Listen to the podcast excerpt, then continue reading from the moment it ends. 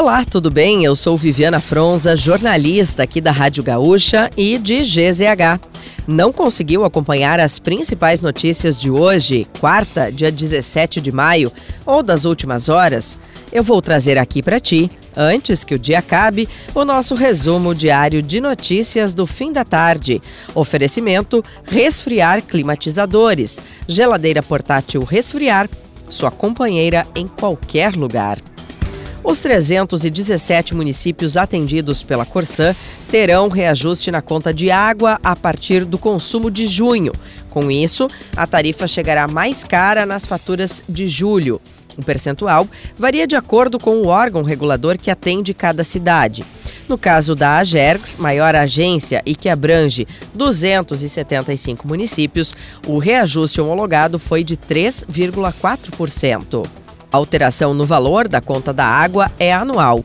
O reajuste é calculado a partir de uma cesta de índices econômicos, mais a variação da tarifa de energia elétrica. Um incêndio atingiu um edifício residencial na Zona Sul de Porto Alegre no final da manhã de hoje. O prédio faz parte de um condomínio na Vila Assunção.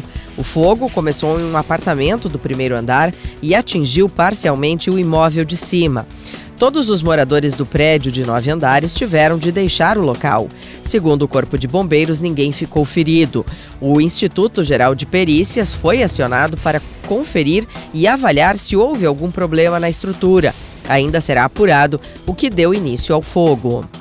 Um médico foi preso em flagrante pelo assassinato da ex-esposa e do atual namorado dela em São Gabriel, na Fronteira Oeste. Conforme a Polícia Civil, ele disparou 3 tiros contra cada uma das vítimas após uma discussão na noite de ontem.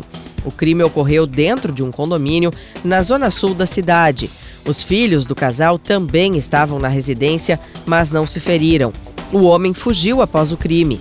Um amigo, ao saber do fato, conversou com ele e convenceu-o a se entregar à polícia. Ele passará por audiência de custódia e deverá ter a prisão preventiva decretada. O volume de vendas do comércio varejista brasileiro teve alta de 0,8% em março deste ano, em comparação com fevereiro. Os dados são da pesquisa mensal do comércio divulgada pelo IBGE. A alta do varejo foi puxada por 3 segmentos: equipamentos e material para escritório, informática e comunicação, artigos farmacêuticos, médicos, ortopédicos e de perfumaria, imóveis e eletrodomésticos.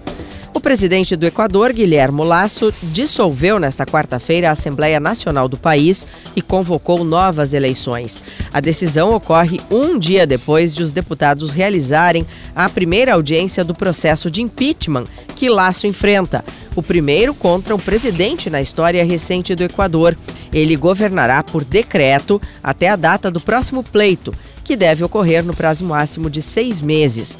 Essa é a primeira vez que um presidente equatoriano determina a dissolução do parlamento. E para fechar o nosso resumo de notícias antes que o dia acabe, tem a previsão do tempo para amanhã. O frio persiste nesta quinta-feira na maior parte do estado, especialmente pela manhã. O dia será de sol em todo o Rio Grande do Sul. São José dos Ausentes marca a menor temperatura com 3 graus. Novo Tiradentes deve alcançar 32 graus, a máxima do estado.